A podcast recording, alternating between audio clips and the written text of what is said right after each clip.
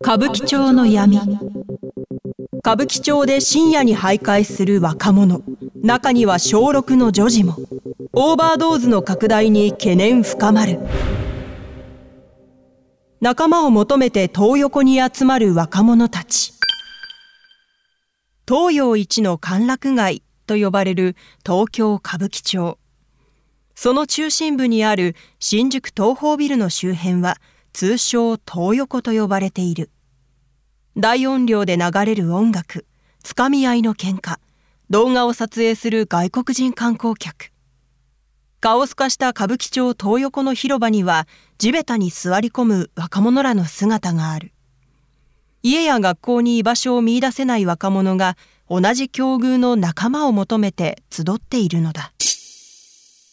タバコの吸い殻や酒の空き缶が大量に散乱する間には、空になった睡眠薬の包装シートも落ちている。ここでは未成年者の飲酒、喫煙だけでなく、オーバードーズと言われる市販薬の過剰摂取が横行しており、暴力事件や性犯罪に巻き込まれる事例も少なくない。令和5年12月16日の深夜から翌朝にかけて、警視庁少年育成課は東京都青少年健全育成条例に基づいて深夜に徘徊する若者の一斉補導を行った。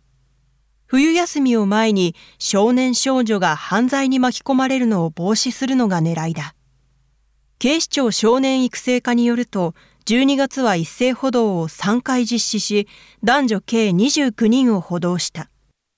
親元へ返したり、児童相談所に引き継いだりするなどの対応を取ったという。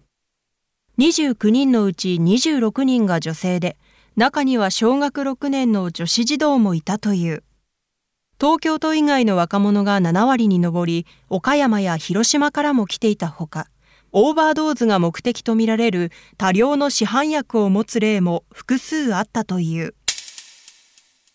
東横で令和5年に補導された若者は、その時点でおよそ860人。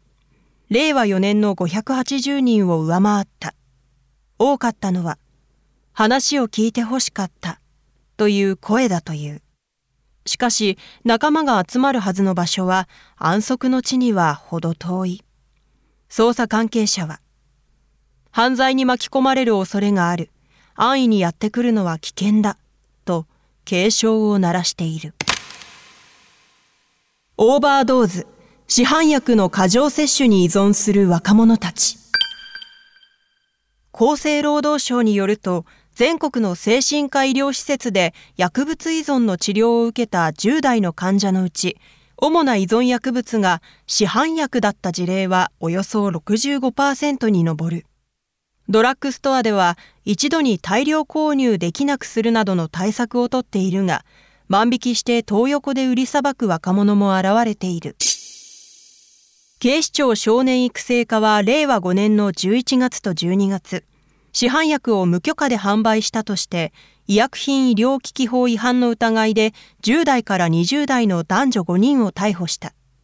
逮捕された16歳の少女は、東横で知り合った高校1年の女子生徒に市販の咳止め薬を販売。自身もオーバードーズを繰り返していたといい、市販薬より効き目の強い処方薬を購入するために、万引きした市販薬を売っていたという。捜査関係者は、見よう見まねで転売行為が広まっていると警戒を強める。なぜ若者の間で急速にオーバードーズが広まったのか。新潟薬科大学薬学部の白田達郎助教授は、孤独を抱える若者が生きづらさを乗り越える手段として手を出してしまうケースが多いと指摘する。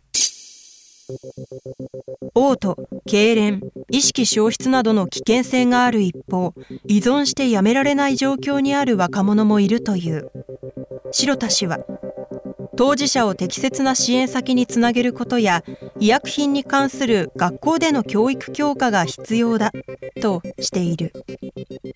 以上産経新聞歌舞伎町の闇をお届けしました。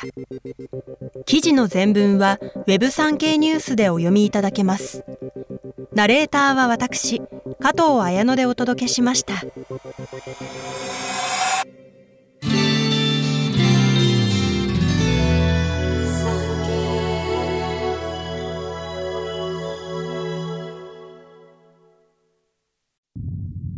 昭和20年8月戦争終結。